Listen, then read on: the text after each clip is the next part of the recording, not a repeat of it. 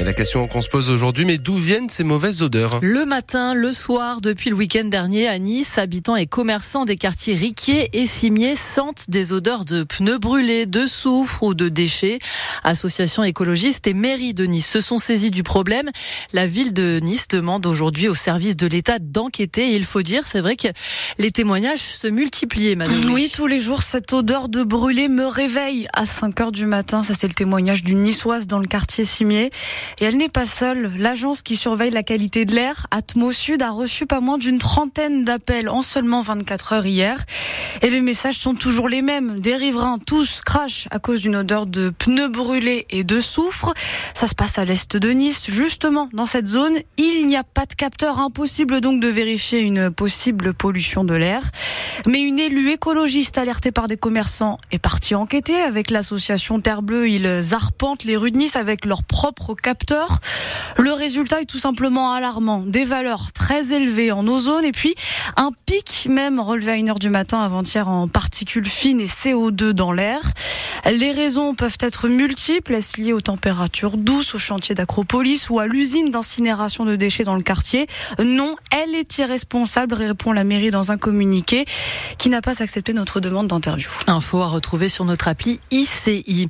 De la fumée et des odeurs aussi de brûlés dans nos vallées. Pompiers et agents et agents pardon de Force 06 ont mené des opérations de brûlage dirigées aujourd'hui du côté de Guillaume, de Saint-Auban, de Breil-sur-Roya ou encore de Coaras. Pas de panique, donc pas besoin d'appeler les secours. Et que va devenir l'hôpital pédiatrique Lanval de Nice Depuis plusieurs semaines, des bruits courts sur un éventuel déménagement. Ce matin sur France Bleu Azur, la députée LR des Alpes-Maritimes, Christelle Dintorni, a affirmé qu'elle craignait un déménagement des services pédiatriques qui dépendent du CHU dans le futur hôpital de la Plaine du Var, Christelle Dintorni. Christian Estrosi finalement a changé d'avis. Il ne veut plus que ce pôle femme-mère-enfant soit réalisé à l'hôpital Lanval, mais soit réalisé dans le grand hôpital XXL à la Plaine du Var qu'il souhaite créer. Ce qui signifierait donc la mort annoncée de l'hôpital Lanval. L'hôpital Lanval, c'est une institution. Nous avons un projet clé en main, nous avons un projet qui est ficelé, qui pourrait se réaliser à court terme dans l'intérêt des Maralpins. Alors quand on nous parle de cet hôpital XXL qui serait réalisable dans 15 ans, eh bien ce n'est pas possible. Qu'est-ce que vous pouvez faire? Réponse de Richard Chemla, adjoint en charge de la santé à la ville de Nice. Quand j'entends ce qu'on veut faire disparaître l'enval, c'est le contraire qui pourrait se produire. Et moi j'invite donc euh, les personnes qui auraient des doutes, encore une fois je dis à, venir euh, euh, discuter avec moi et je leur présenterai le nombre de temps qu'on passe, puisque je, je, siège au conseil d'administration de l'enval, le nombre de temps qu'on passe, qu'on a passé au ministère de la Santé, à essayer de voir comment on peut faire. Je trouve un peu déplacé d'amener le rôle simplement politique dans ce dossier-là. La mairie de Nice a vraiment n'a aucun intérêt à faire la, à la disparition de la fondation de l'enval. Nos médecins pédiatriques, je ne veux pas qu'ils partent ailleurs. Euh, avec Christian Estrosi, on ne le veut pas. Richard Chemla, adjoint en charge de la santé à la ville de Nice. L'actrice Judith Godrèche vide son sac après avoir porté plainte en début de semaine contre le réalisateur Benoît Jacot, la comédienne de 51 ans. Dit aussi avoir été abusée par un autre cinéaste, Jacques Doyon, quand elle avait 15 ans. Mais vu la période et les délais fixés par la loi, il est très probable que ces faits soient aujourd'hui prescrits. De la police nationale à la police municipale, l'ex-commissaire Rabassouchi va diriger à partir de lundi la police municipale niçoise.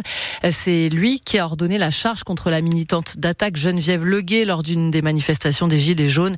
La retraitée a été grièvement blessée à l'époque. Il y a eu un procès. On ne sait pas encore le jugement qui sera rendu en mars prochain. À qui le tour? L'OGC Nice connaîtra ce soir son prochain adversaire en quart de finale de la Coupe de France de football. Le tirage au sort a lieu à partir de 20h.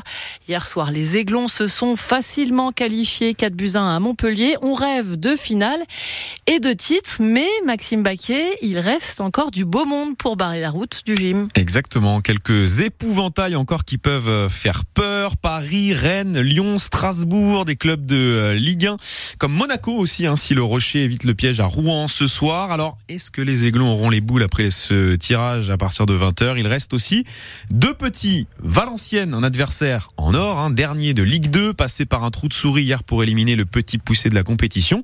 Et puis, le Puy, pour nous offrir un remake, une revanche de l'année dernière, quand le gym était justement tombé au fond de ce puits dès les 32e de finale. On parle du Club auvergnat, aujourd'hui tombé en quatrième division.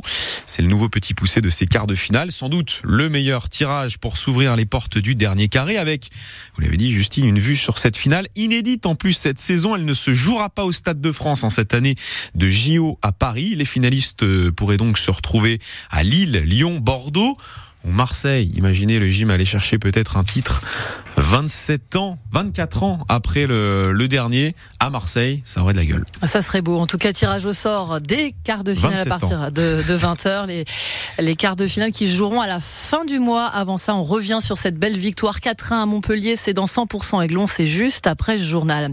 Comme des supporters de football, des femmes, de, des fans de jeux vidéo se sont rassemblés, sont rassemblés jusqu'à ce soir au Palais Nicaïa de Nice. Venus de toute la France, ils soutiennent leur équipe à l'occasion, à l'occasion des Days, les rencontres de la Ligue française de jeux vidéo. À la manière des fans de foot, ils font craquer les fumigènes et sont venus avec des tifos. Ce monde, parfois, m'échappe un peu. Les supporters, peut-être qu'ils seront remplacés un jour par des robots dans les stades. Avec l'intelligence artificielle, tout est possible. Un grand congrès international se tient en ce moment au Palais des Festivals de Cannes. C'est ouvert au public.